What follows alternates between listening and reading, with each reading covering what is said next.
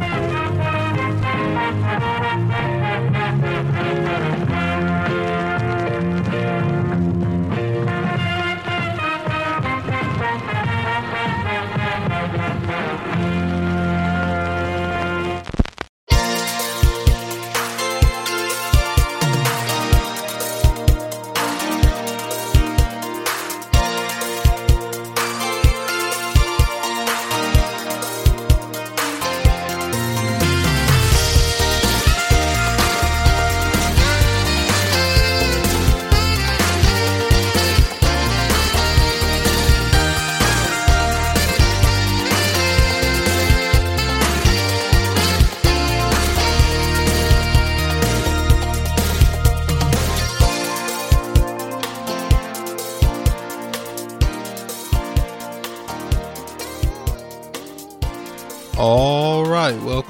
Ticket Stubs and Cassette Tapes. I'm Andy and I'm your host.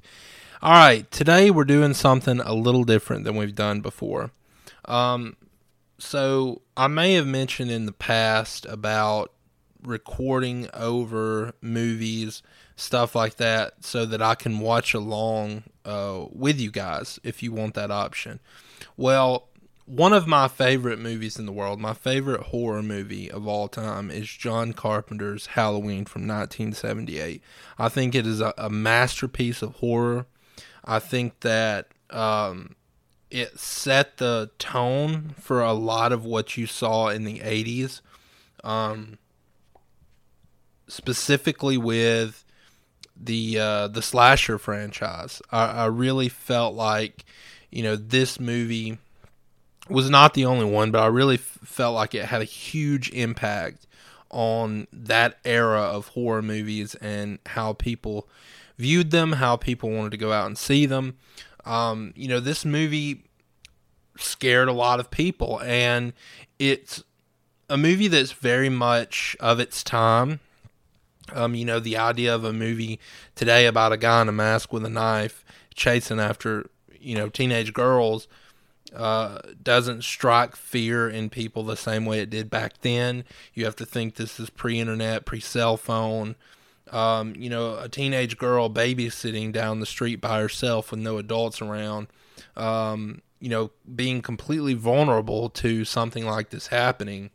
Um, it was a really scary thing, and I think that's why it has one reason why it had such an impact when it came out is that it, it's almost sort of an everyman, if you will, type story, uh, where you know there's all there's always times where any of us can be vulnerable, and so it's sort of that kind of horror movie. Um, I'm doing this now because I want to review uh, specifically Halloween 2018 and Halloween Kills uh, before October because Halloween Ends, the last movie of the franchise, is coming out. Now, I'm also a fan of some of the other sequels, the ones that were retconned. I like Halloween 2, I like Halloween 4. Um, you know, I'm not a big fan of 5, not a big fan of 6, H2O, or Resurrection. I'm, I'm just not a big fan of those. Um, you know, some of those movies I've only seen the one time, and it was, you know, well, I've probably seen them all in bits and pieces more than once growing up, but uh, as far as actually just sitting down and watching them beginning to end one time for some of those, um, I'm not a big fan of Rob Zombie's uh, uh, reboot movies. Um, I thought the first one had potential. We, may talk about that one later. Um, the second one I didn't like at all. Um, so, you know, as far as the newer sequels, I'm not really going to get into them right now. I'll, I'll, save those for, for when I get to those. Uh, Halloween 2018 and Kills. But um, this is going to be a me watching and um, commenting, you know, a little commentary on the original John Carpenter's Halloween from 1978. I've seen this movie a thousand times. Um, Love this movie. Watch it every year around October. Of course, AMC has the Fear Fest. They do every October, every Halloween, and uh, the this movie is a big part of that. So, um, you know, I know it's July right now. We're not close to Halloween just yet, but um, this is my way of leading into uh, October, uh, leading toward October and the release of Halloween Ends, which I'm looking forward to seeing and reviewing. All right, so here's how it's going to work. I've got the movie pulled up. I've got the timestamp on the movie at 0.00. I will tell you when I hit play so that if you want to watch the movie along, you can cl- click play at the same time. And that way we'll be in sync or somewhat in sync. I should tell you, as far as versions of this movie, I'm watching uh, the version that is on Shudder. for those of you don't know what Shudder is, um, it's it's an app, uh, a horror movie. It's kind of like Netflix for horror movies. Um, a lot of good stuff on there. I'm a really big fan of the Last Drive-In with Joe Bob Briggs. I used to watch Monster Vision growing up, um, and there's a lot of really good horror movies on there. There's a lot of good original content that Shudder makes exclusively. It's an AMC owned uh, app streaming service, I believe. So uh, if you if you're not subscribed, you should be. But I'm watching the version that's on there. I'm not sure if it's different from any Blu-ray or DVD or VHS copy, whatever you have. Um, but I just want to give you a heads up in case you know you might have a Blu-ray that has some added scenes, extra footage, uh, whatever. I don't know if John Carpenter ever came out with a director's cut or anything like that, but uh, yeah. So that's just a heads up. Um, so anyway, I'll tell you when I click play. You can click play to watch along if you'd like. Uh, if not, if you just want to listen while you're driving or working, whatever, you want to listen to my commentary, that's cool too. Uh, but I'm going to start at zero zero and I'm going to play till the end of the movie and not pause again. So I'm pulling the movie up now. Um, and I have to make sure I have my volume calibrated here so that it's not just booming. Let's see.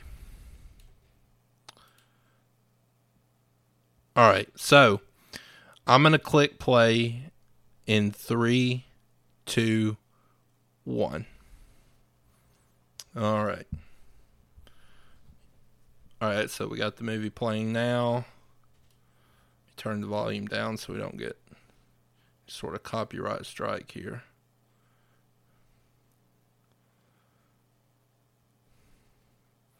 All right, so now I'm seeing the pumpkin come up, Donald Pleasence in.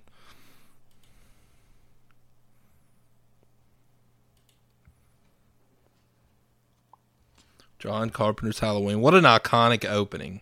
I, I, I just love the opening. I'm really glad that the uh, the newer sequels have stuck to this this classic opening as well.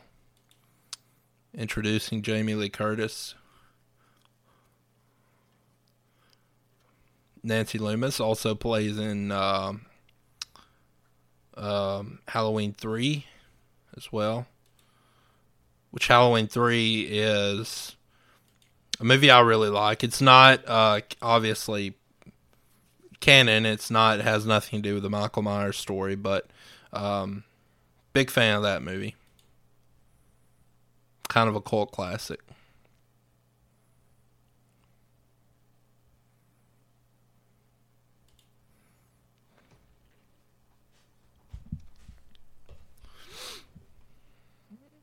Yeah, I love the zoom in of the pumpkin. It's cool. This is just iconic, and this, uh, you know, the obviously the John Carpenter theme is just like the icing on the cake of this whole movie. I want to say I read where he initially showed people a cut of the movie without the music, and it just did not have anywhere near the same impact on the people watching the movie um, as it did when he showed you know people a, a cut with the music, which is it, it, says a lot. It says a lot about him and his ability. Haddonfield, Illinois, fictional town. I think Haddonfield's taken from uh, a town in New Jersey.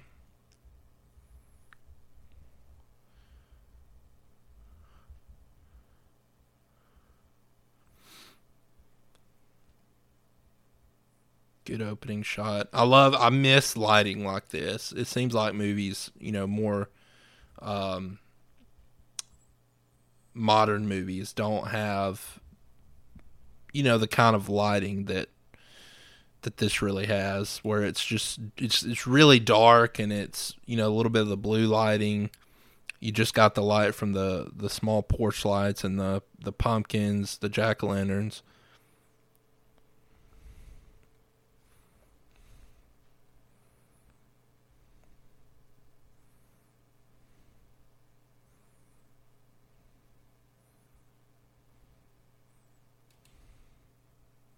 Of course, we got Michael's sister here, the infamous sister. Um, this is a great one shot opening to a movie here. You know, it's kind of a legendary opening shot. And of course, we got more of the score kicking in.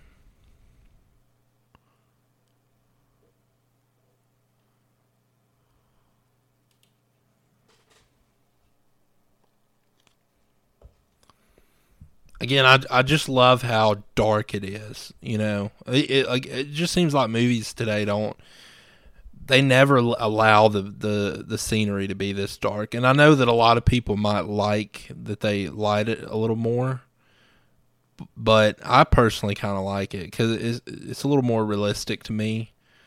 Um.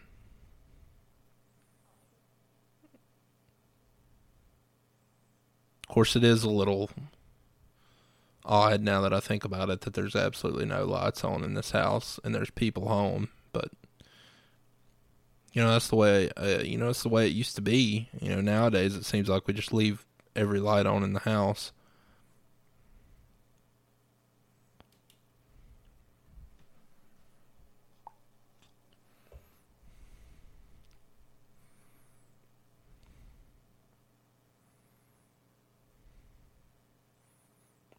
This guy is just totally clueless. The kid with an eye standing right there just walks right by him.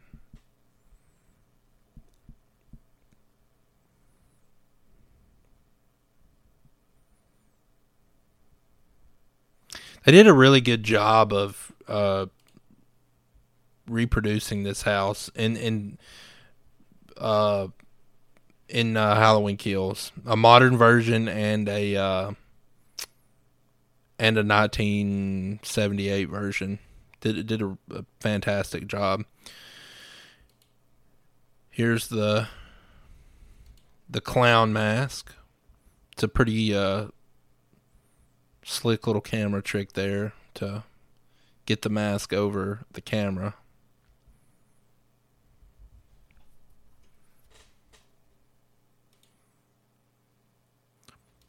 And of course, this is the whole, you know, the whole crux of the movie, right?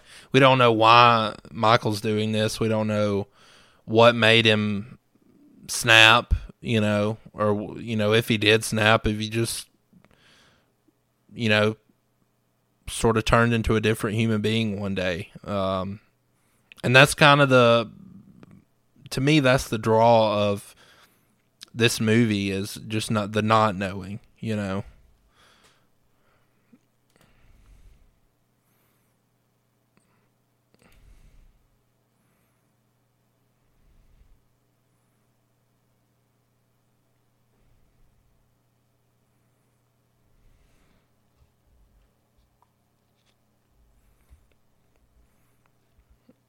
And of course, the uh, I think the idea here is for you to be like, what in the world could this kid look like and like look like, and then the dad rips, uh, rips the mask off, and it's just you know a normal little kid, you know, and that's like I said, that's a big part of the draw to the movie is just why, you know. Smiths Grove, Illinois. Here we're going to get some Donald Pleasence playing the part of Dr. Loomis, October 30th. So now we jumped ahead to 1978.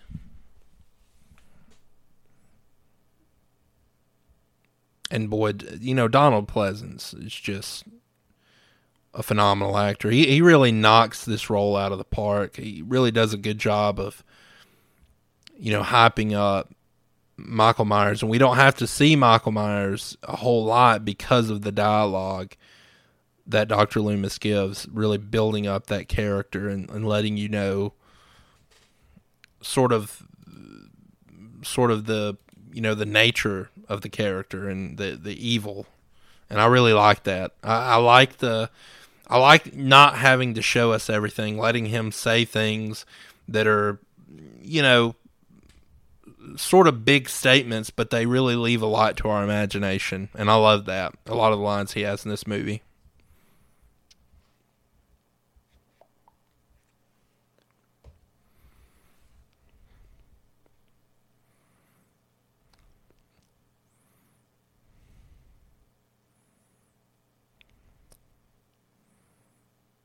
Yeah, I like that a lot. Referring to to Michael as an it. I mean, you don't even he doesn't even, you know, think of Michael Myers as a human being after working with him for so long.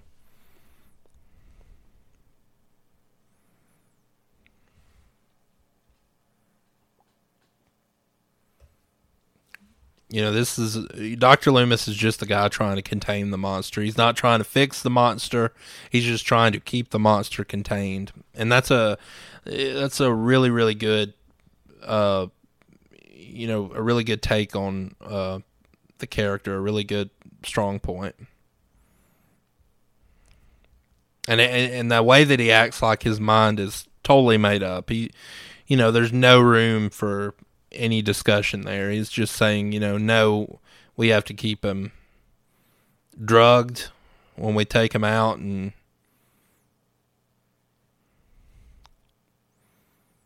again i love how dark it is here the rain. It's good good environment. I, I like that you don't see a whole lot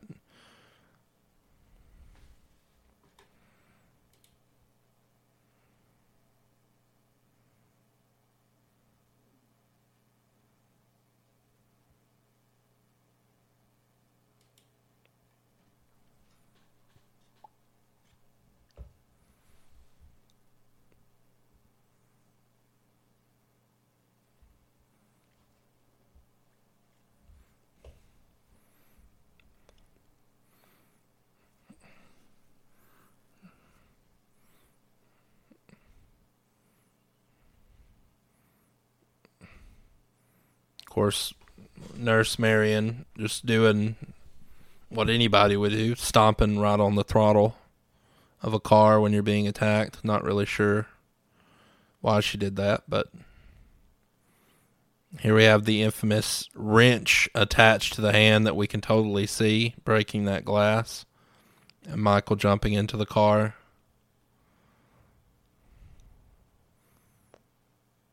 This is great line delivery by Donald Pleasence right here.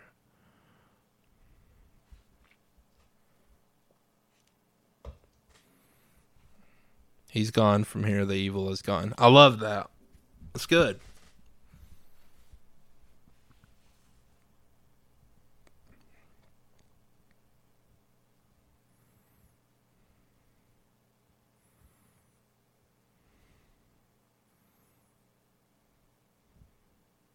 Good shot here. I love the fall atmosphere, even though this is, I believe, Pasadena, California.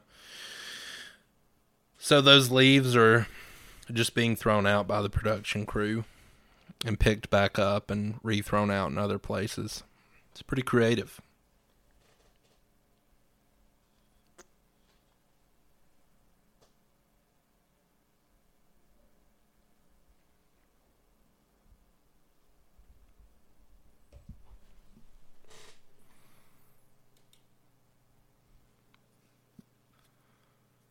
Jamie Lee Curtis in her first role.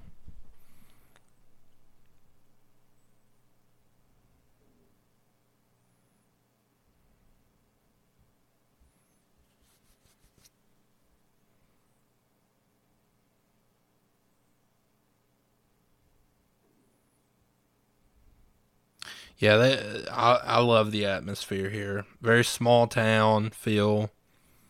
Um, and that helps. Again, I think it adds a lot to the character, the personality of the movie. You know, just it's like I said, it's sort of an everyman kind of story. Um, and the the atmosphere here. It's a slow burn. Um, here we have Tommy Doyle,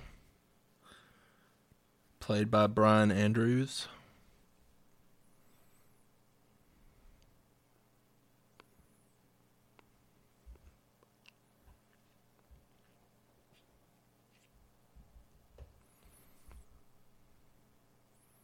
Again, the music, which you're going to hear me talk about a lot, it, it's just completely adds so much to the movie and to just the vibe of the movie.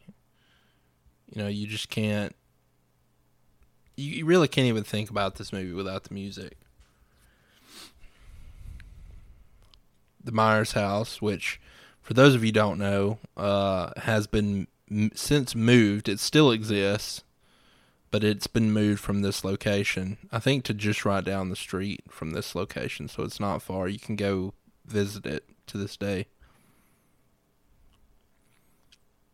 First shot of Michael. Of course, we can't really see him. Again, I like that. Lonnie Elam. Who knew? Who knew that guy would come back and play such a big part in sequels 40 years down the road, but he does.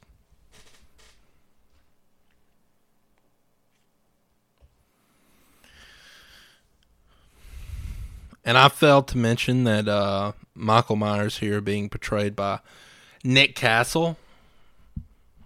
Nick still uh, part of the Halloween franchise. He made a an appearance in uh, Halloween 2018 as Michael Myers in a one shot.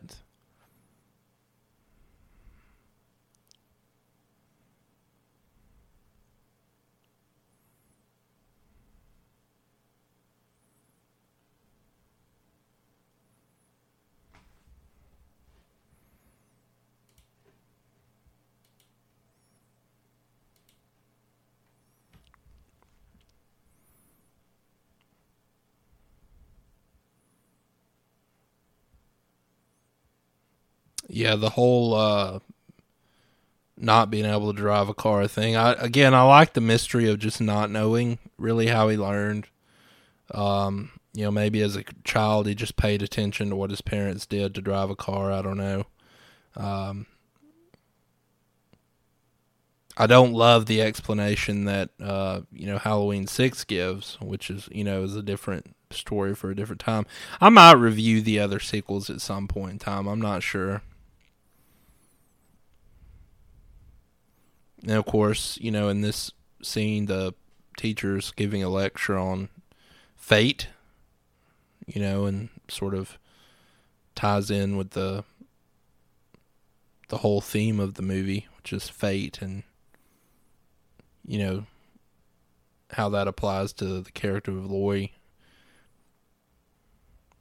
That's such a good shot of Michael standing behind the car staring into the classroom.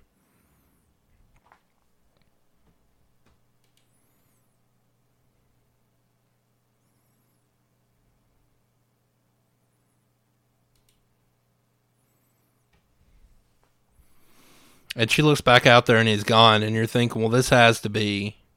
I mean, I guess he could have gotten the car, you know, really quickly and drove off. And maybe that's what he did. I don't know. But I love the whole is he supernatural, is he not? And I like that they don't explain it. And I, and I really hope that in Halloween Ends they don't try to explain it anymore. I, I'm not a big fan of when the sequels try to do that. You know, just let it be a mystery.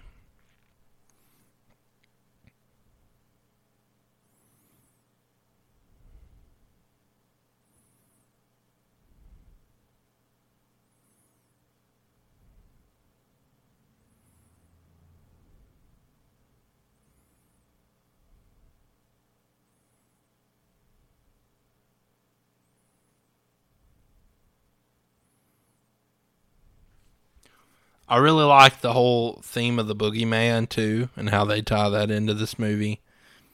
You know, again, it sort of plays into that. Uh, this is a great, great little cut here where Michael, you know, sort of grabs the kid and the theme starts playing, and now he's following Tommy, and that's sort of the thing again that we really like about Michael, right? Is he's just random. It's not, you know, he's just sort of following after people, not really, probably not really thinking anything about it. You know, although he did see Tommy with Laurie earlier in the movie when they were at the Myers house.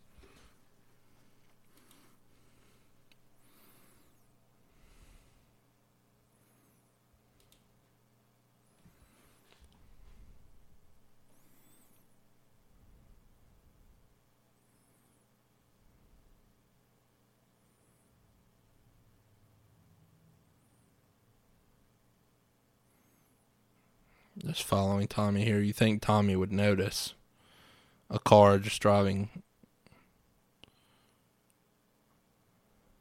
right along beside him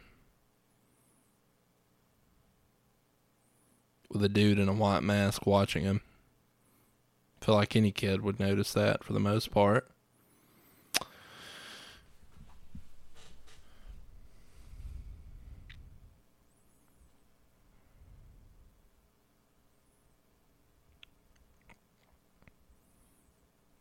And I really like how you know Dr. Loomis is I mean, he's just so sure. He knows. He knows where Michael's going. Didn't even question it. He could I mean, you know, that guy could have jumped in the car and drove anywhere in the world, but he knows he's going back home.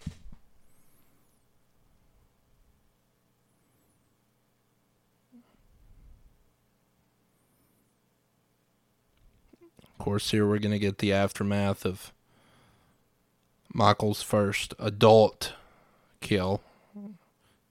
Uh, the first kill he has as an adult.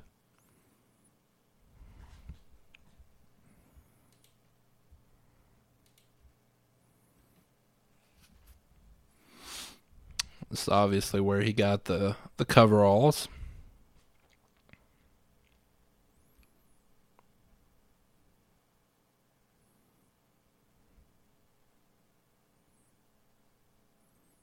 You got this guy who everybody says looks like Freddie Mercury.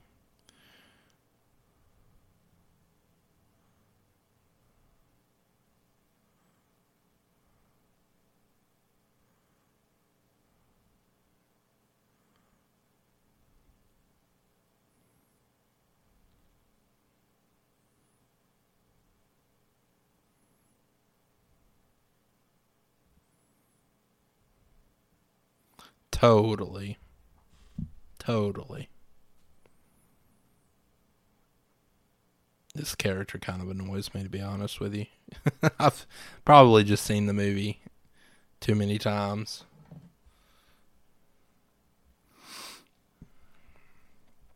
PJ Soles, which uh, you know I've had an opportunity to meet a couple times at, at some uh, meet and greets, but I, I never get to seem to go. There's one coming up uh, with Joe Bob Briggs that I mentioned. Uh, I forget what it's called. It's Jamboree or something like that that she's going to be a part of. I wish I could go.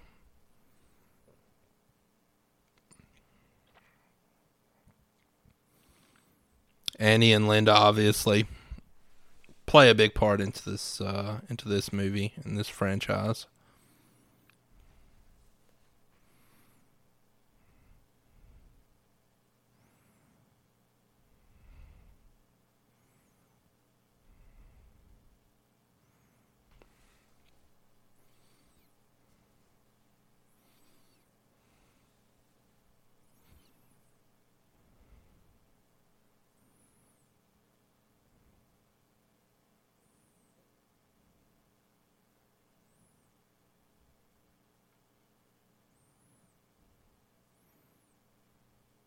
I love the indication that he heard that.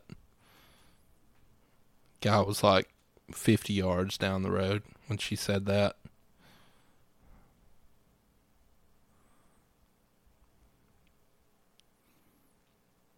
It's almost kind of funny too. You think Michael Michael Myers this emotionless character sort of gets ticked off when somebody yells something at him.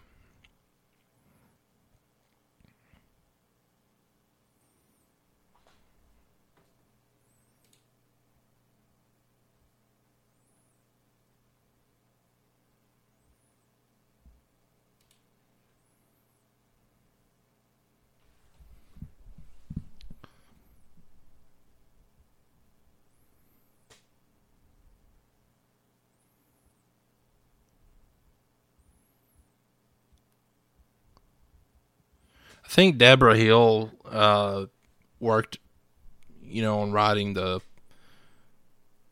writing the dialogue for the for the teenage girls because she wasn't far removed from being a young girl herself when this was being made.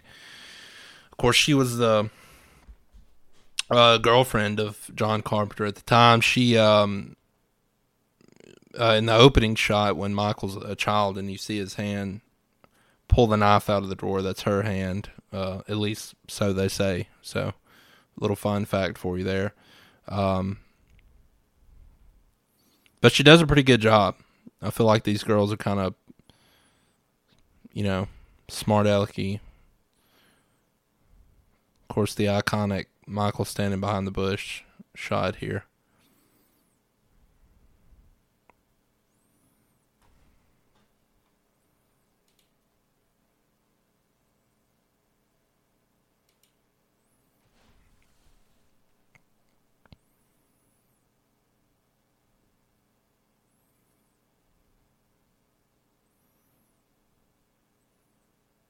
Yeah, and again, this is just plays into the supernatural thing. Um, you know, where did he go? How did he get away that quickly? You know, it's just I like little things like that.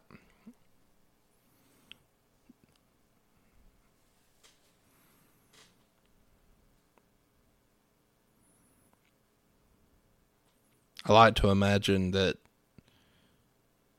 Annie started walking towards the bushes, and Michael just dead sprinted to the back there so they couldn't see him.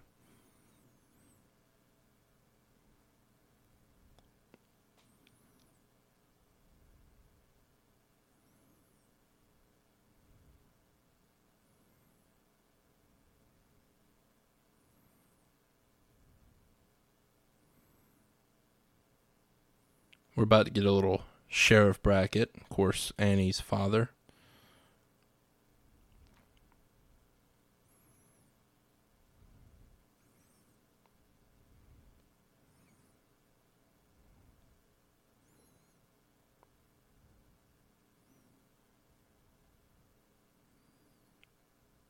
Okay, here the line was not cheesy, and Halloween Kills was it was a little cheesy, but you know, I can look past it.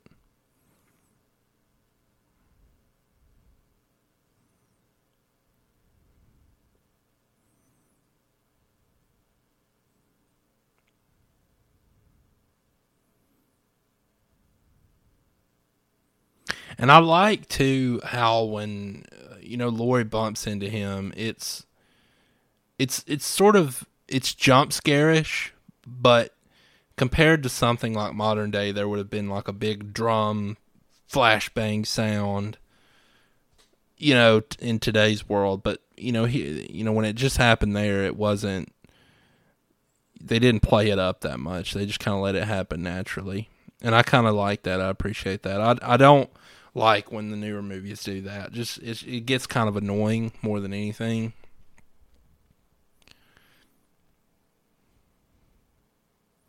Laurie's room. I believe you can see that hat that's uh, hanging up there in the corner. I believe you can see that in Halloween 2018. You know, she sees Michael standing behind the clothesline, and then she doesn't look away, and he's not there, and then that's cut, which really a lot of people point to that as like the supernatural thing, which again, I like that we don't address it. I like that it's just sort of left there up to your determination. I think the the movie obviously points to there's a supernatural element to Michael. But again, I just don't like having it fully explained. I like it just being there.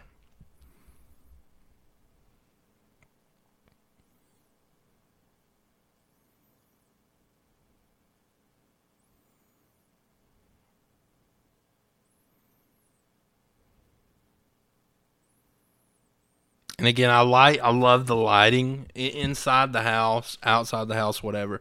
You know, a lot of modern horror movies have this tendency to put this like gray filter over everything and make everything look darker than it really is. I really love just the natural lighting back back in the day, the 70s and 80s. I don't like when you filter in all that that gray light and you know even in something like Breaking Bad which uh, is a, obviously is a fantastic show and I love Breaking Bad but I don't love the filters over everything you know sometimes I just like natural lighting and letting things be natural and you know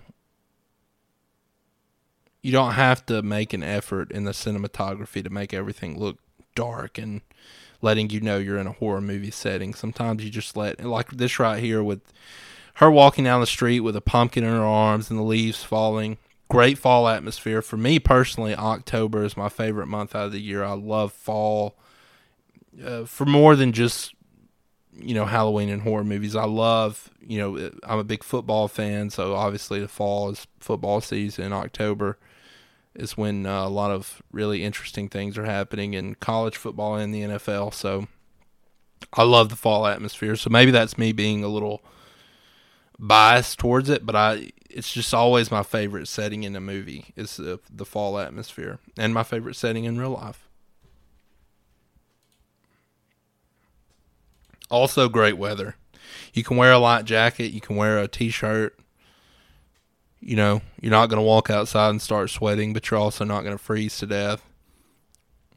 And I live in the South, so, you know, being out of the heat, but also not being cold is a big plus. You don't get many months like that out of the year, but October usually nails it pretty well.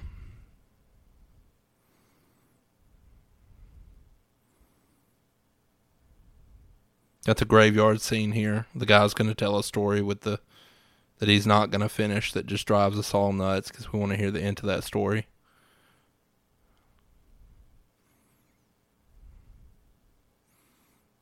This is a pretty creepy guy.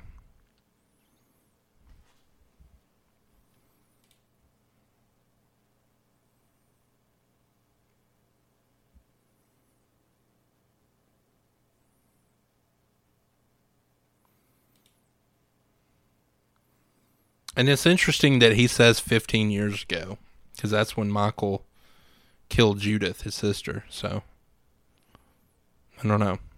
Could it be tied together? Who knows?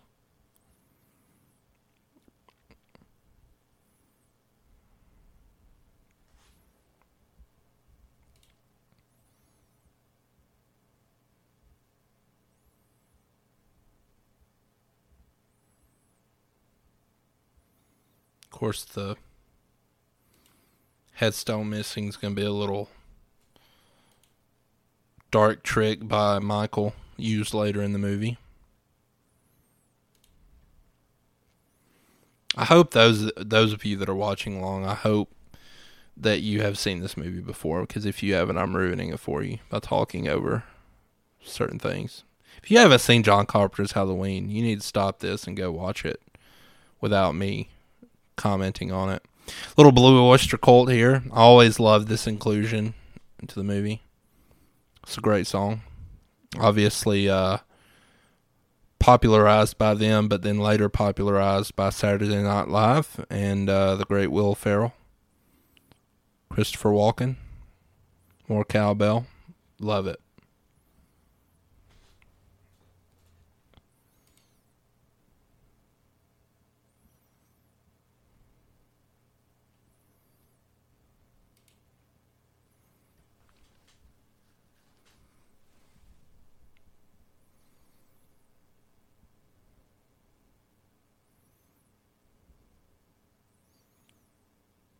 You know, I always love this part where she uh, freaks out because her dad's coming. They're smoking in the car.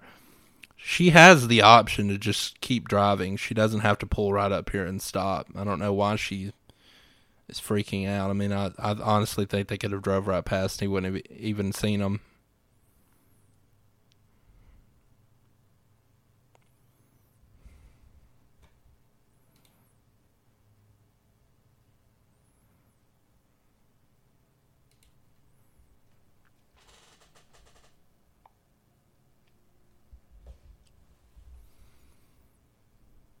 I love how red the interior of this car is. I mean, my gosh, that is so much red.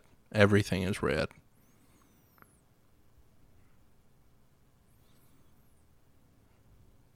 something else the uh, stuff back then had over modern stuff. We're not as creative with our with our automobiles.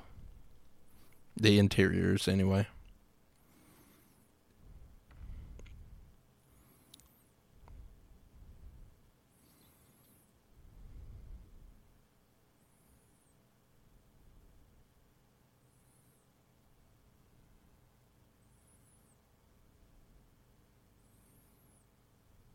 Course, Michael driving in the background there.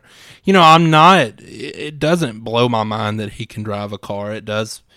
It is a little uh, funny that he knows how to obey all street rules, stop signs, four ways, things like that, stoplights, yielding.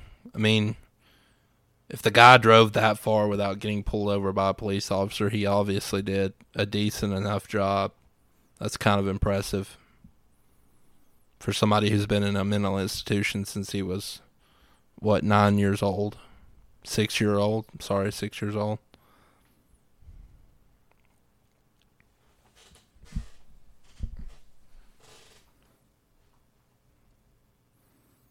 Ben Tramer, who does not show up in this movie, but he does uh, make an appearance in Halloween 2, the uh, the uh, sequel that has been retconned. Obviously, he's in a Michael Myers mask and gets uh, hit by a car, killed, burned up.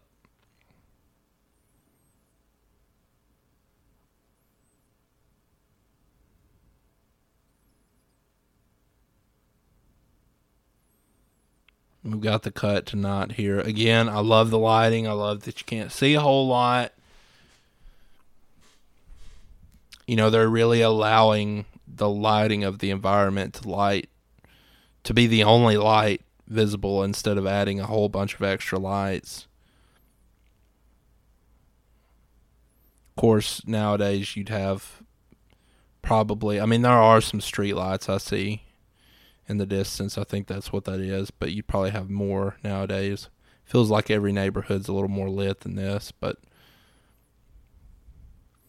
I really, I really just love how dark it is.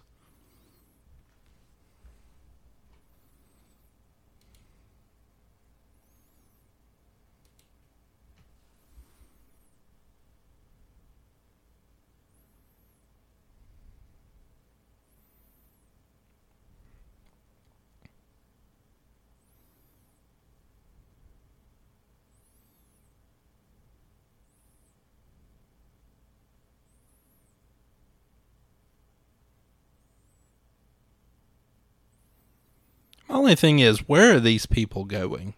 You know, it's Halloween night. I don't know what Halloween night on 1978 was, if it was a weekend or a weeknight. But all these parents are going somewhere. Where could they be going? I mean, their kids are supposed to be trick or treating tonight. You would think the parents wouldn't plan anything, but I digress. I guess they needed a some explanation for the babysitters.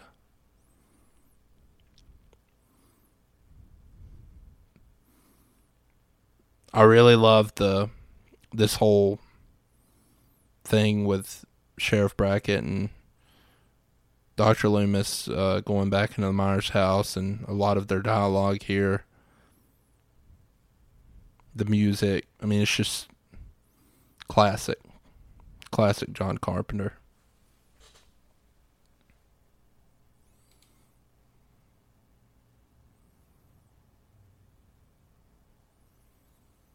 This is the uh, the dog that we don't see, but we do see in uh, Halloween Kills when they reproduce the setting and uh, do a flashback sequence. It's kind of a neat little Easter egg in the the new movie. This isn't a man. Love that line, by the way.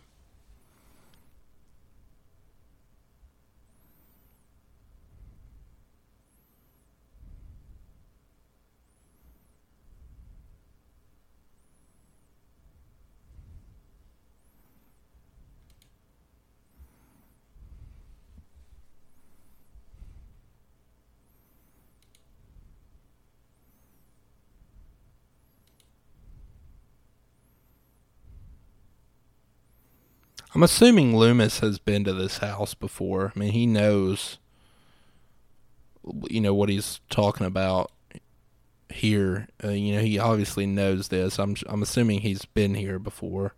I mean, he may not, may not be. Uh, a little jump scare there for you.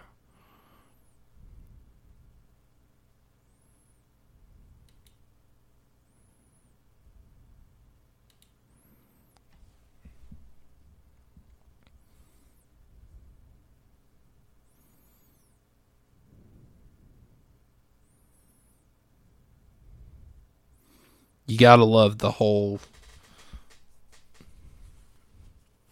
I don't know. I'm gonna let you listen to this dialogue.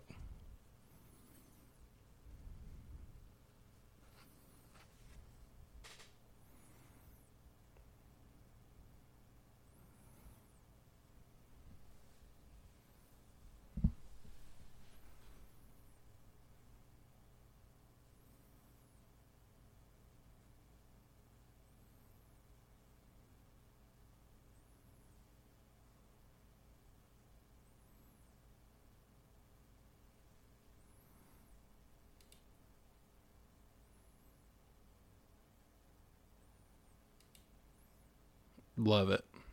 I love that that dialogue and delivery. Yeah, this I met this six year old child with the blackest eyes, emotionless, pale face, and I realized it, it was purely and simply evil. I, I, and it's great, and it could have been super cheesy, but the way he delivers it,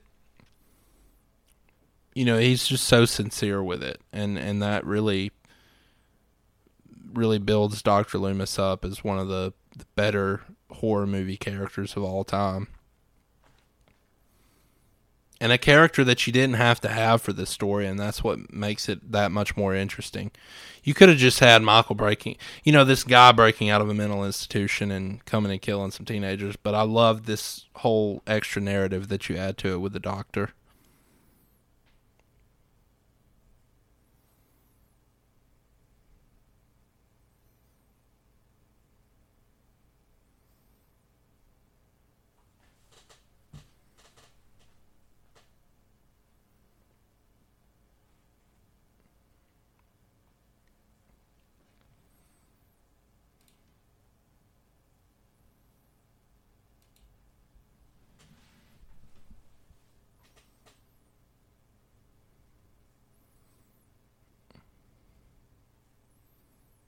This dog knows what's up.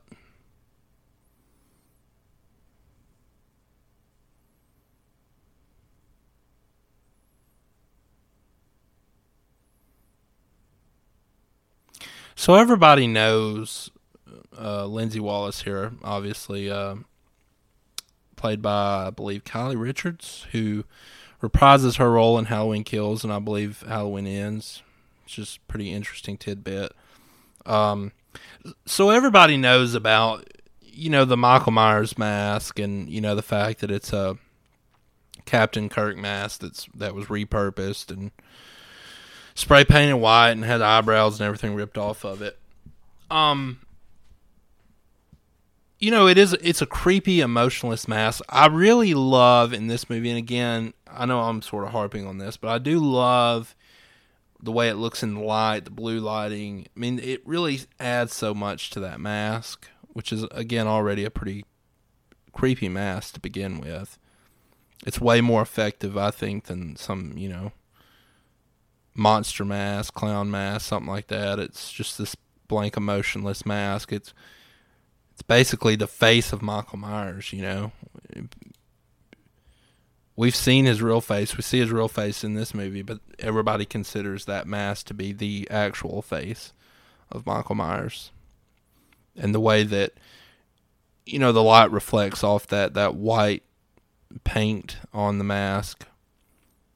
It's really well done. I don't know if they anticipated that while shooting the film, really put much thought into that, but it works so well like right here, even from the back, you only see a little bit of the mask, but the way the light bounces off of it.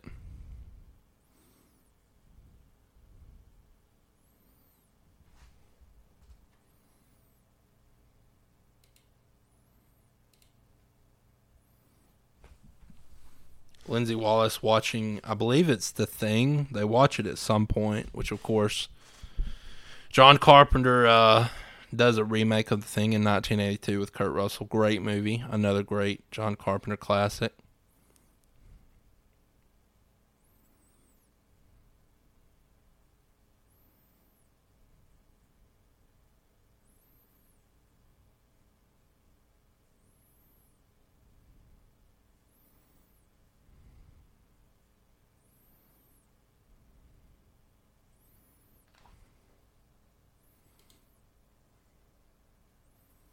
Now I don't. I know we don't love to see mistreatment of animals in movies, but you got to admit this dog was kind of asking for it.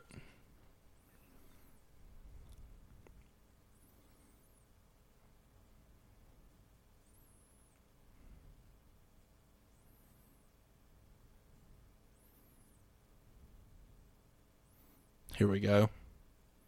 Uh, this may be the thing. I'm not sure. Yeah, it is. The Thing. I'm not really sure what year the original came out. I haven't seen it. I need to watch it. I do like the old classic monster movies.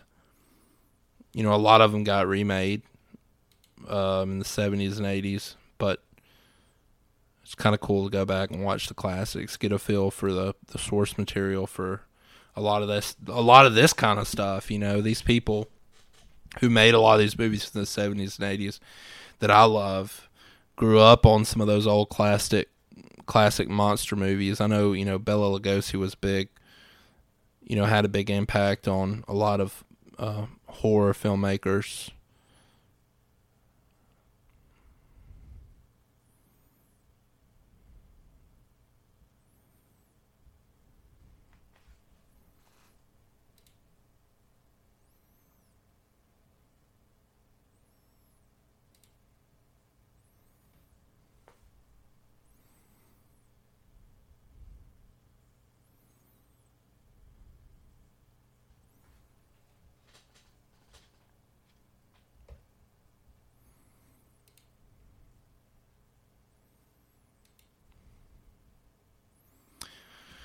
The character of Tommy Doyle obviously uh, makes a return in Halloween Kills,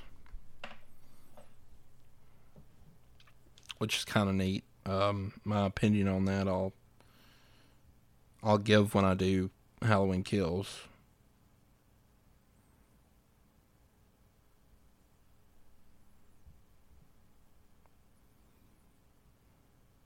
Of course, then uh, this movie is played by Brian Andrews, Halloween Kills, played by Anthony Michael Hall.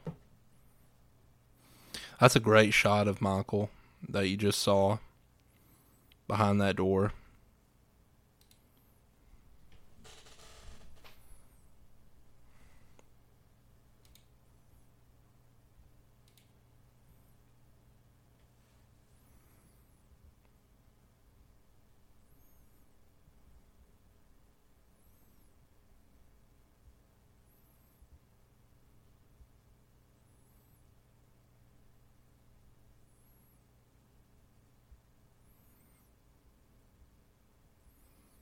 And the only thing is, there's clearly a lock on the inside of that door.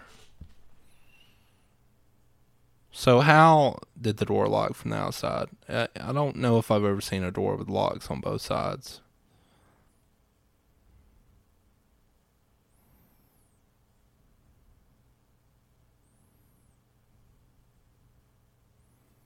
Of course, you see Michael there looking from the back window.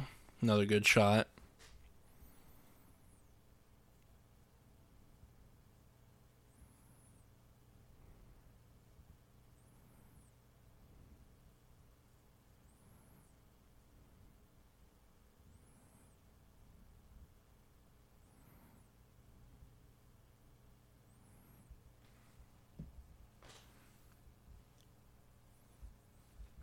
the voice of uh, John Carpenter here that you hear on the phone. A little fun fact for you.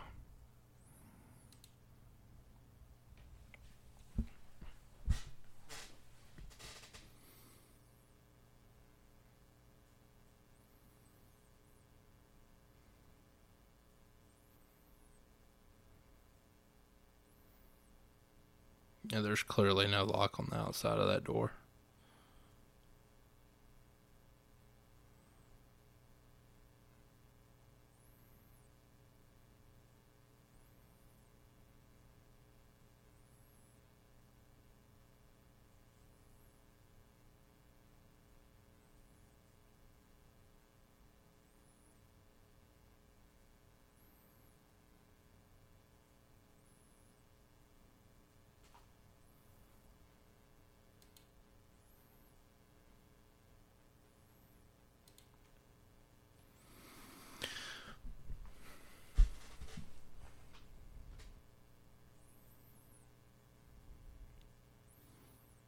It is truly a different time that we live in nowadays compared to back then. Girls were glued. Well, I mean, I guess people in general were glued to uh, their phones when they were at home, the house phones, waiting on friends to call, and now everybody's glued to uh, their cell phones for many other reasons besides people calling.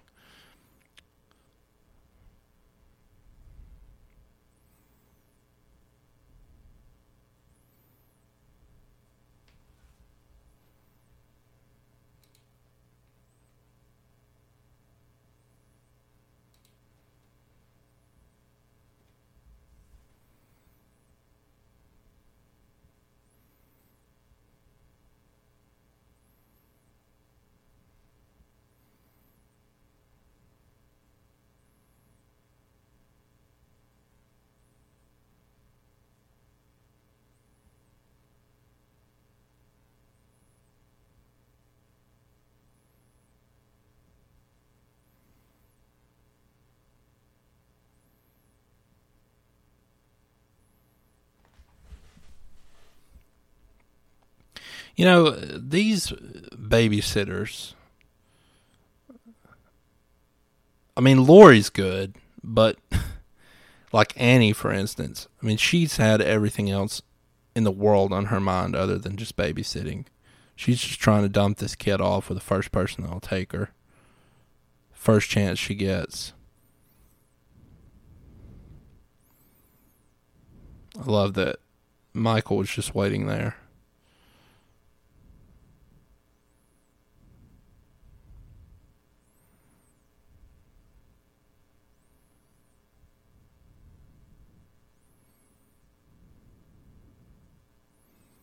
I mean, this girl's just walking around in the neighborhood with no pants on. In my neighborhood, even late at night, you'd probably get arrested for that sort of thing. But I digress.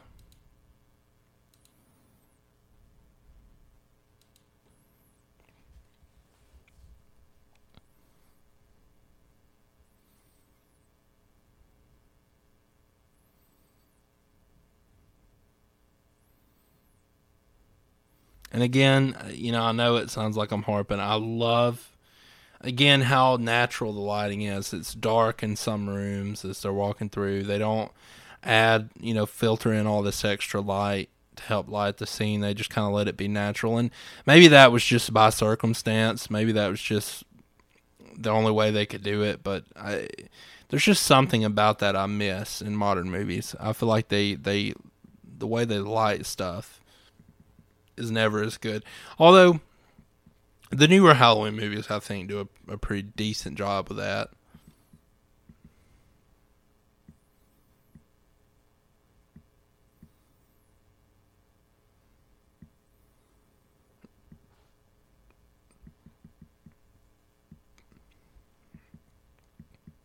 We're about to witness Annie get it. You know, this is uh, like I said, a slow burn kind of movie, but it really is. It's kind of a quick movie at the same time. I mean,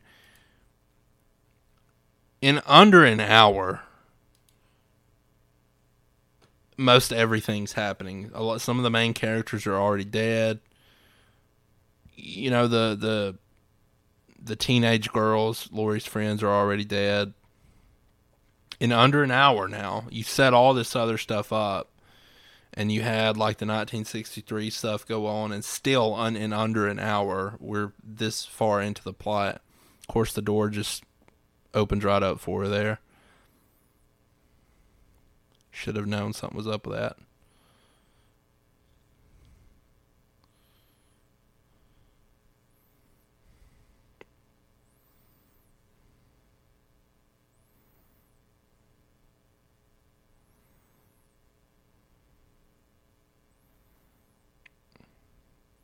I mean, Michael, he waited this one out a while. This is a great shot of the mask too. Here, it's just a great shot through the driver's side window there, through the glass.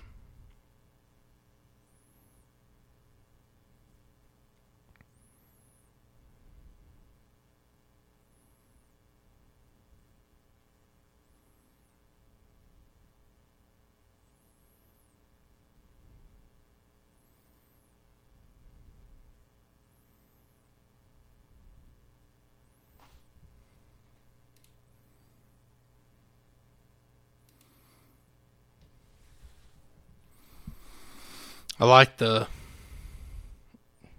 It's almost like a handheld cam. Here, they do it through uh, some of the movie. A little bit of the shaky cam almost.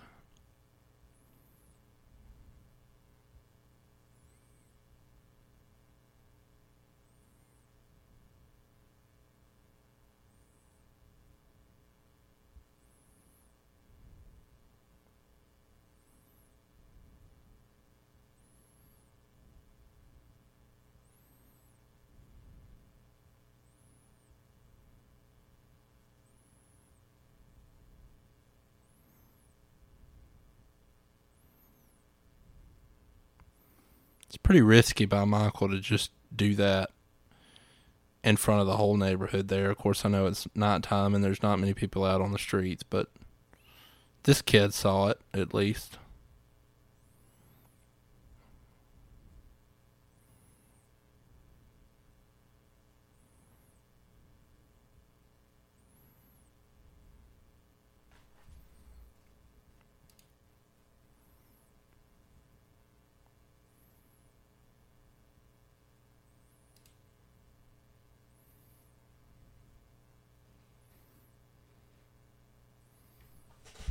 It's so funny to look at Laurie like right now versus like the Laurie you have in like Halloween 2018, 40 years later.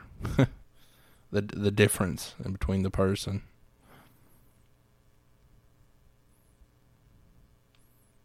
Very uh innocent at this point.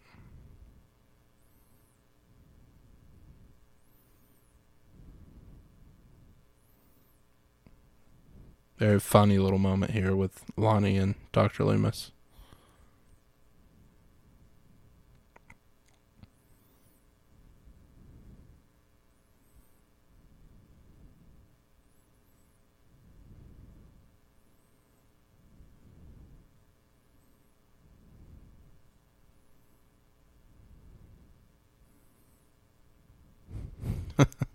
yeah, doc, Dr. Loomis, you can tell even by the smile.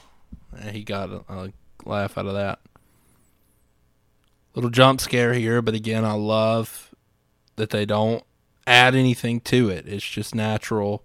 The way the hand come up on his shoulder, it's it's enough to make you jump a little bit, but it's not. They don't annoy you with any extra added sound effects.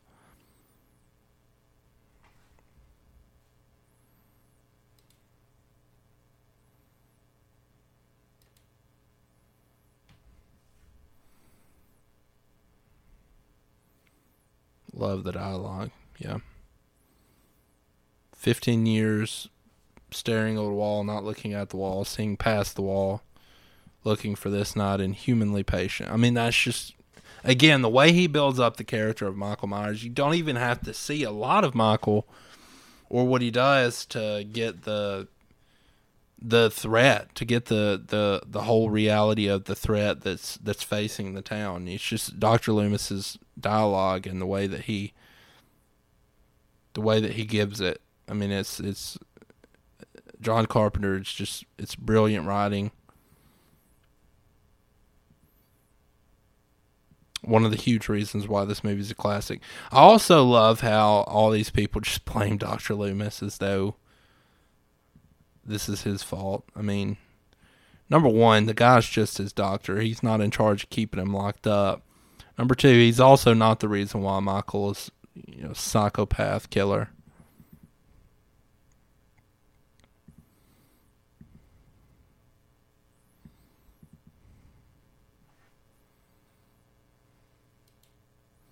Bob here, who, of course, is going to get the uh,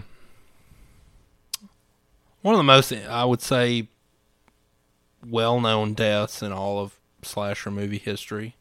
You know, everybody knows the whole being picked up, impaled to the wall death here coming up pretty soon. With a kitchen knife, no less.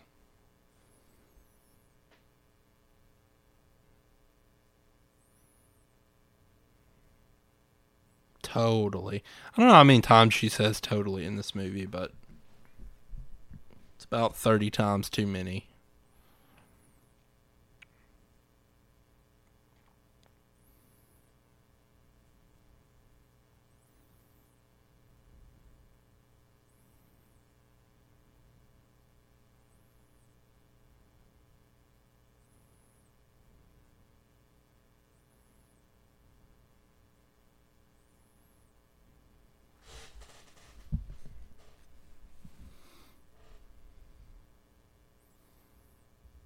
It's a cool. It's a cool shot. Panning out over Michael's shoulder. The way that setup's pretty cool. Jack o' lantern. There's no shortage of jack o' lanterns in this movie.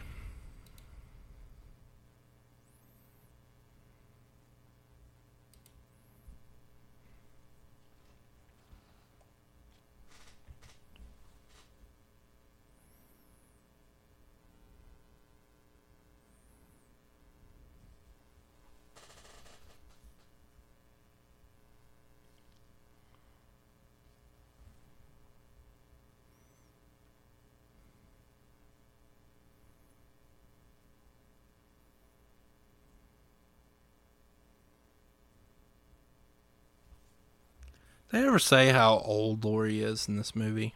I don't know if they do. I mean, I know she's a teenager, but she's a pretty mature teenager. Well, as far as her character, I don't know how old she was in real life. She may have been in her early 20s, I'm sure. Totally.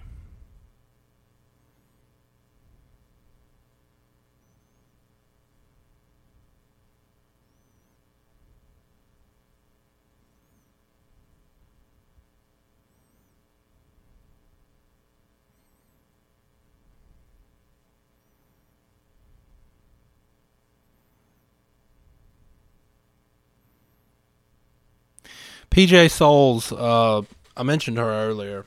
Another great movie she's in is uh, Stripes. For those of you who are who are fans of that movie, if you know me, you know I'm a big Bill Murray, Harold Ramis fan. So it's a great movie. John Candy as well.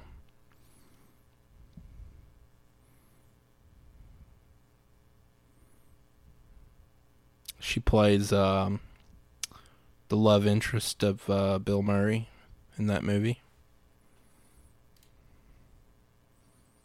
It's two totally different kinds of movies to be in, but two classics. What a career for her! I don't know if she was in a whole lot more, but uh, many more movies. But you know, if your two movies that you're known for are Halloween and Stripes, that's pretty. It's a pretty great career, if you ask me again, like the the whole jack lantern on the side table there. I mean, is that a candle in there? Is that a a flame? Seems a little dangerous, but I don't know that I'd just keep a jack lantern on my side table. It seems a little odd.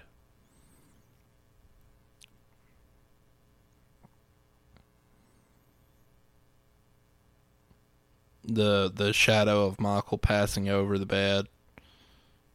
It's a good shot.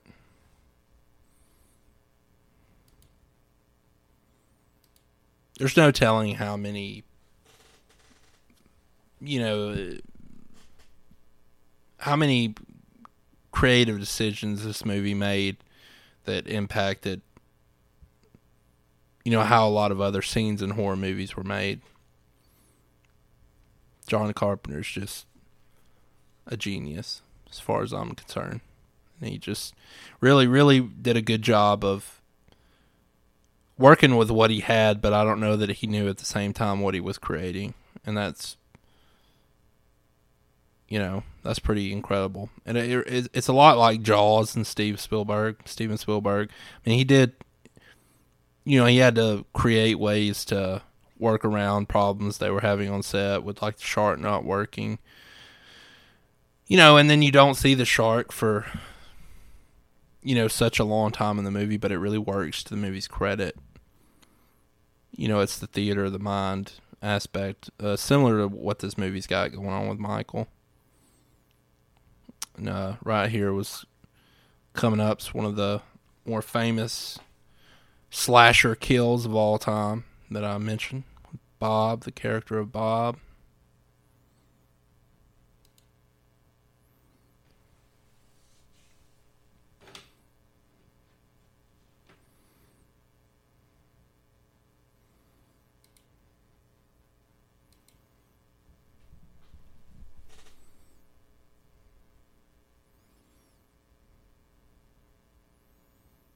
I like that you can hear Michael's breathing there. Now that jump scare had a little sound effect added to it, but again, they don't cheat you. They don't do it when Michael's not there.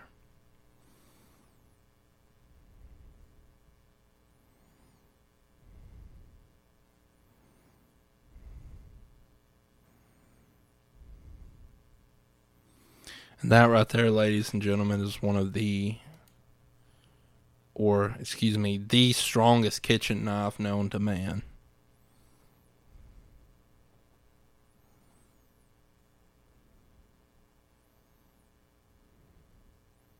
Of course, the infamous Nick Castle turning his head. Just to add to the creepy factor there. And now we have the infamous uh, sheet, ghost sheet, Michael Myers disguised with the glasses. Can just imagine watching this in theaters in 1978, what the crowd reaction was like at this point.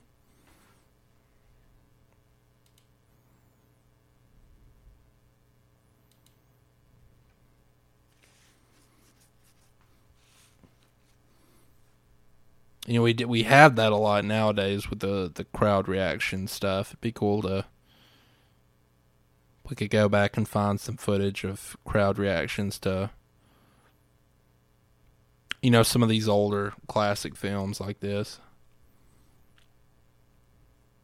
just to see what the initial reaction was like right it's been around so long that it's just ingrained in our mind at this point but to go back and see it when it was new.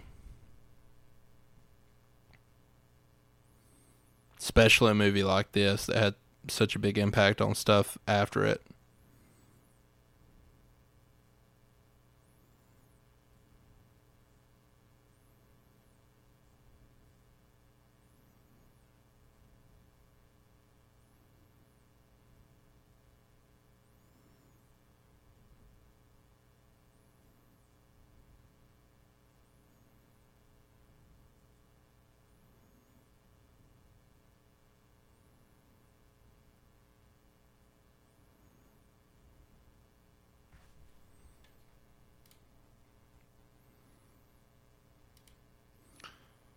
I like the way she pulls the sheet off of him as she goes down.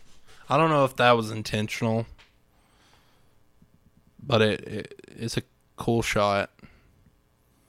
And uh, like right here, it's one of the best shots of the film. The way that blue light hits the mask, with him picking up the phone. Love that.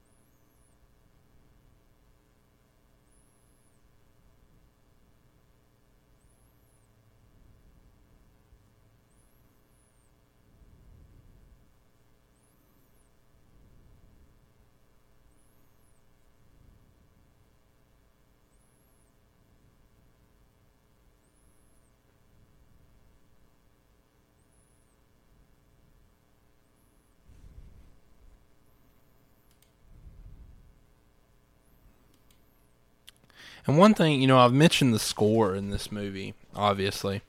I love how when they use it and when they don't use it and that it's not constantly going and like right now you're just giving some of the some of the night sound effects, the crickets chirping and things like that. And now you kick in with the classic Carpenter score when he sees when Dr. Loomis sees the car, picking and choosing your moments. That's you know, that's just it's super effective when you you utilize it that way. And again John Carpenter's you know just such a master of this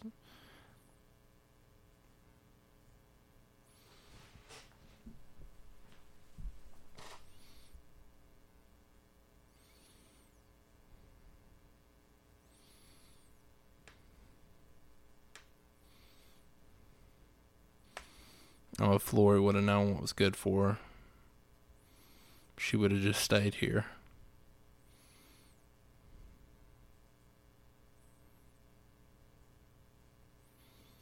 Just stayed at the house.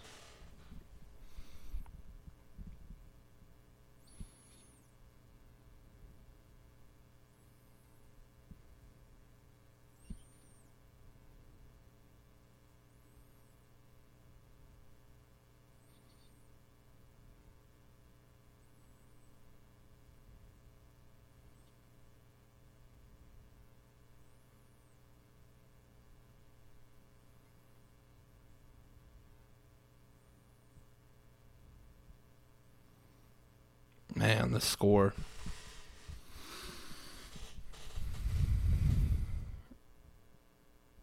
Just so good. I mean the the shots here again, not getting in a hurry, just letting it be a slow burn, a bit of slow build up. Got the Halloween fall night atmosphere, the score, the lighting. I mean, I, I know I've harped on those same points, but it's just one of it's just this film is so iconic for a lot of these reasons. And you know i think it's important to point that stuff out because it's just something this this movie is just so well known for.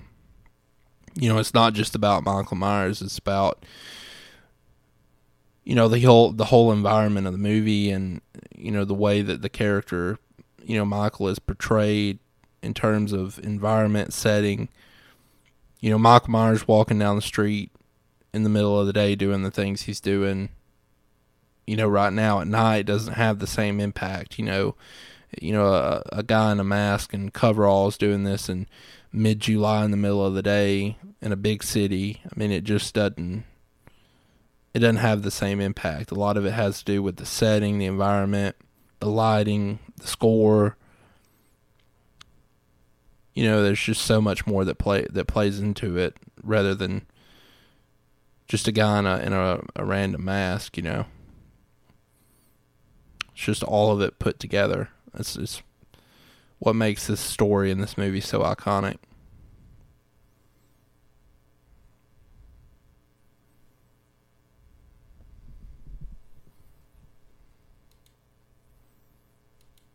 And it's one of the big reasons why I don't like uh,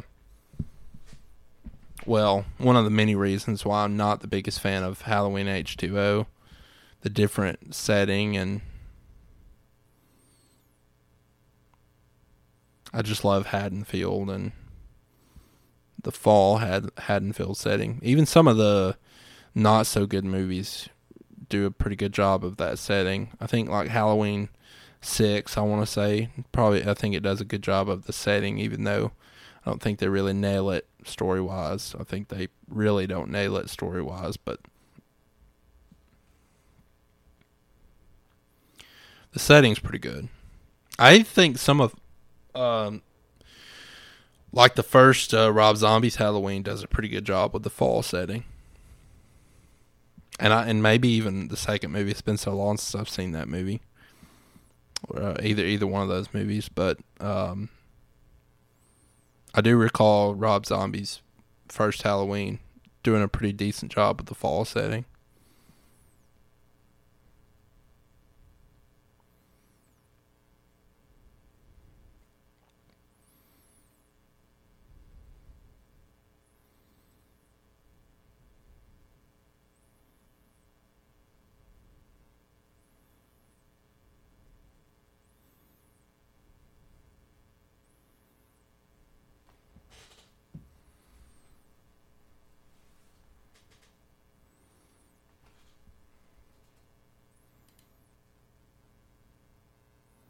I mean, how many teenage girls would would go up these stairs? They would open the door, realize they would shout a few times, realize nobody's there, and bounce pretty quickly. Got to give Laurie a lot of credit. She's got guts. I'll tell her that. I'll let. I'll tell you that.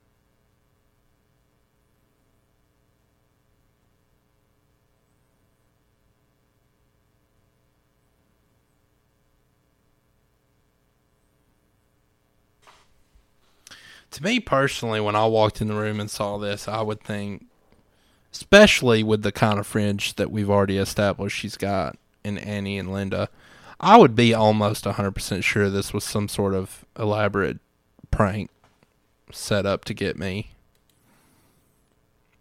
But Laurie goes straight to fear. Love the the cross-eyed Linda here.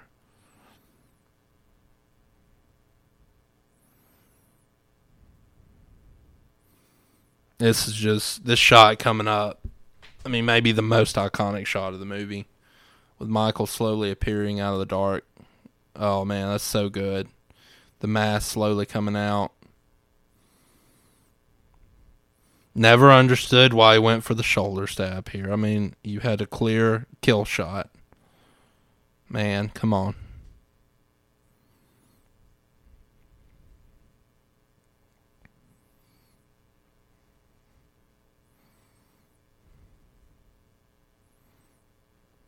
And now we sort of lead into an interesting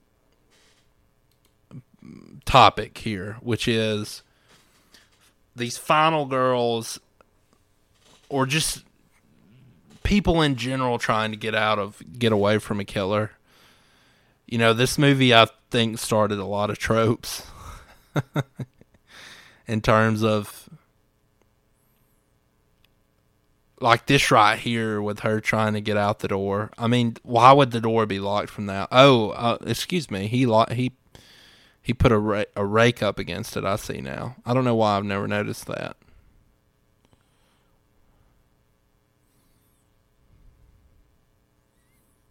Oh yeah, I have noticed it. I'm just forgotten. It's been a minute since I've seen this movie.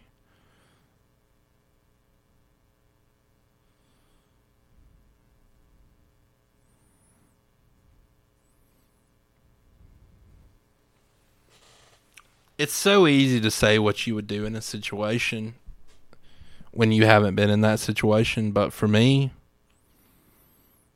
I can tell you right now, I'm dead sprinting down that road and I ain't looking back. She she's from this town, so she knows she knows which direction the actual town is. And so if that's me, I'm dead sprinting towards wherever that is, and I'm not looking back. And I'll tell you right now, I probably can't run a very fast mile time. But my mile time in this situation would rival that of, of Olympic athletes. Fight or flight kicks in, adrenaline. I'm gone. And how did you know? And that's this is another. I'm not trying to nitpick this movie. I'm not. It's just in horror movies, there's always little faults that you can look at and sort of laugh at. How did this door lock when she left? Those kids were still asleep. They didn't come downstairs after she left and lock that door. And you gotta love it. Everybody just screaming at Tommy right now. Just taking his sweet time.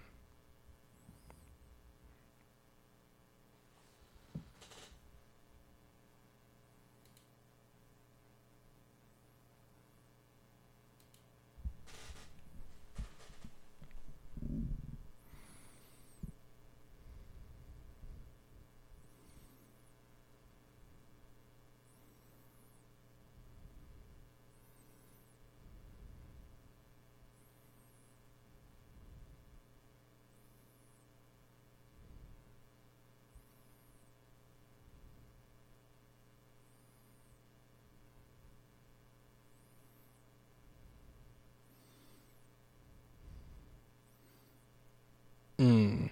Sew a needle through the neck. That's rough.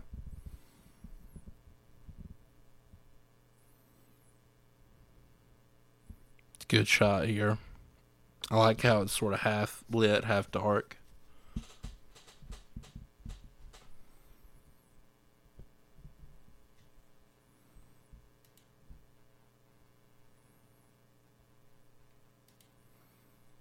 Again, we're sort of coming into some of those horror movie tropes. She's about to just throw the knife down, and everybody's like, "No, why would you? Why would you just throw down the weapon?" That knife in his hand looks pretty small, but that knife in her hand looks gigantic. I don't know if they used the same knife throughout filming, but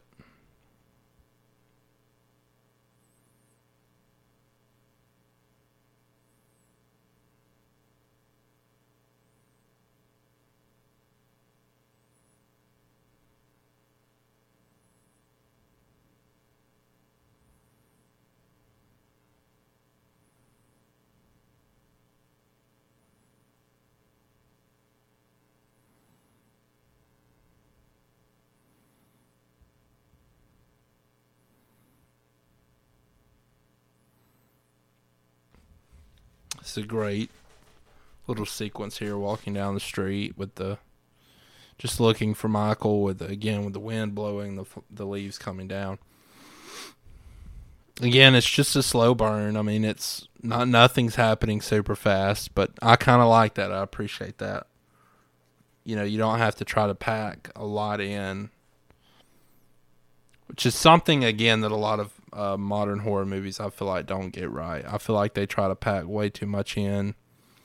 You know, horror movies have never really gotten to the point where they're like three hours long, like the Marvel movies or anything like that. But feels like a lot of them try to pack pack a lot of stuff into ninety minute movies. See, like at this point, if I'm her, if I'm a girl, and this is a man and you probably feel like you're overpowered. Like I'm thinking I'm screwed. I give her credit for uh, continuing to fight here.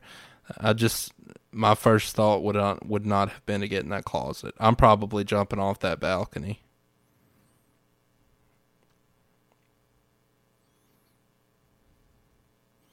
about to get another sort of iconic little scene here with the Michael breaking into the closet and the light. I love how the the light bulb flickers. It's it's about to flicker when he breaks in. It's pretty cool. And I don't think this is uh, Nick Castle doing this part. I forget who's doing this part. That's Michael.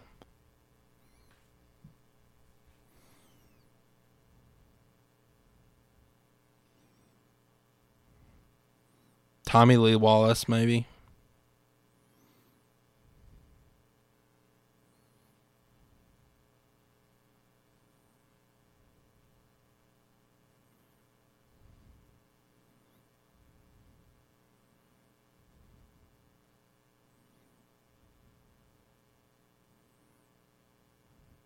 coat hanger through the eye. It's rough. And then obviously Laurie's to stab him. And then we're to get another dropping the knife scene that's to make everybody roll their eyes a little bit nowadays. You have to remember this is a different time. These tropes are now tropes because of movies like this.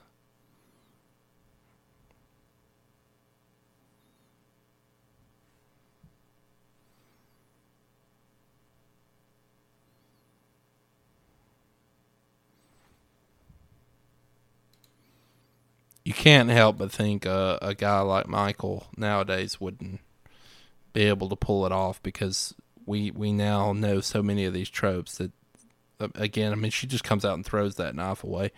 But you have to think that now somebody's going to come out and just stab him a hundred more times to try to make sure he's dead. So maybe movies like this, maybe they helped, you know, slow down some psychopaths who tried some stuff like that was portrayed in this movie because people now see what what to do and what not to do. It's fiction, but you never know.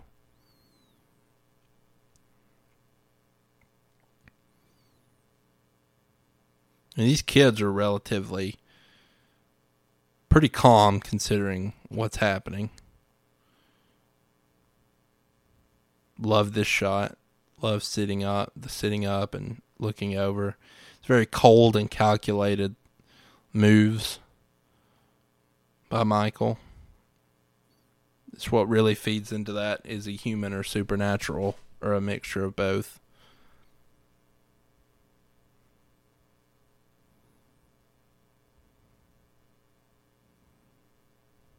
Now we're about to get the uh, the infamous Michael's mask coming off. We're going to see a little bit of his face. Again, not Nick Castle. Um,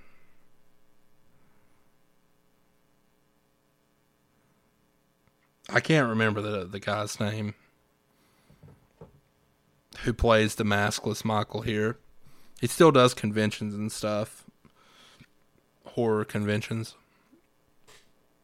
I've seen him around. Tony Moran. That's it. Tony Moran.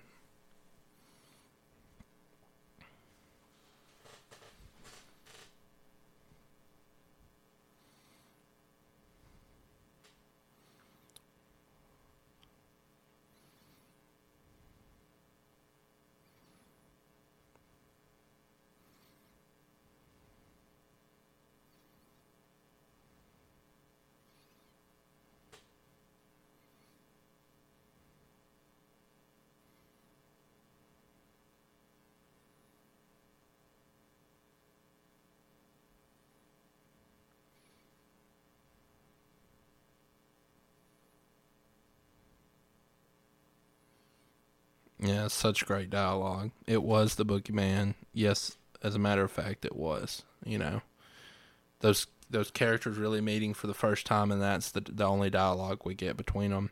And then, as he looks over, the Halloween score kicks in. Michael's not there anymore. Um, and then we're now we're about to pan to shots, different shots from the movie the different locations we see Michael at throughout the movie, and you're going to hear his breathing over it. It it just really is the perfect ending to this movie. I mean, it really is. You know, Doctor Loomis, the way he's looking out, it's almost like he knew. He knew Michael wasn't going to be there when he looked over, and now you're getting the different locations with Michael's breathing over it, and it's really just it, it's just a great ending. It really is.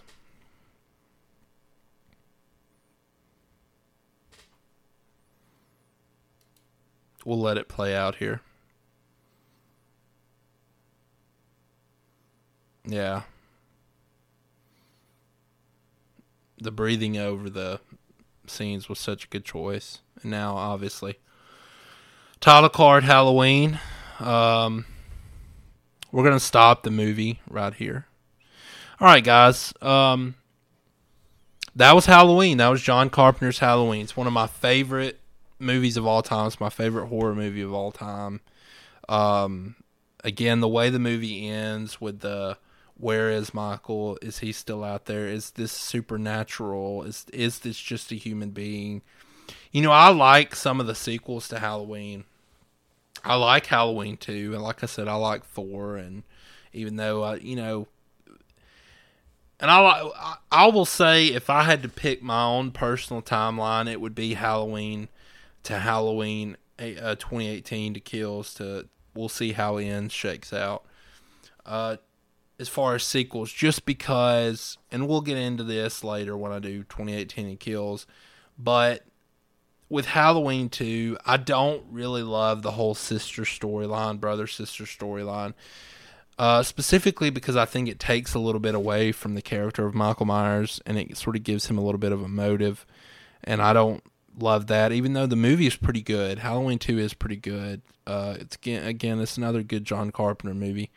Um, but I just, if we're being honest, the way this movie ends, it's just sort of a perfect one-off story. You didn't need a sequel. Just the, that that whole ending where you just you don't know. It's it's theater of the mind. It's imagination. It's what happened. Where did he go? Again, is he supernatural? Is he is he human? Is he you know? It's just one of those types of endings where you just don't need all the answers. And so it's perfect in its own way. Again, I don't mind the way Halloween kills and Halloween 2018 explains it, the ending of the movie. Uh, it doesn't really explain it so much as it's just he gets caught, you know, later on um, and put in a mental institution um, until 2018. But um, yeah, it, it's just this is a it's a really good standalone movie if you just want to look at it from that point of view.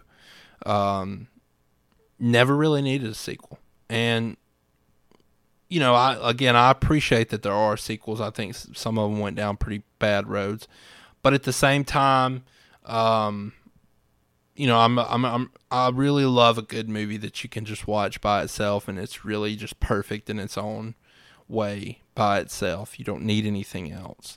Um, and I can appreciate that. Now, for some of you out there, it may be totally different, but uh, that's just my opinion on it.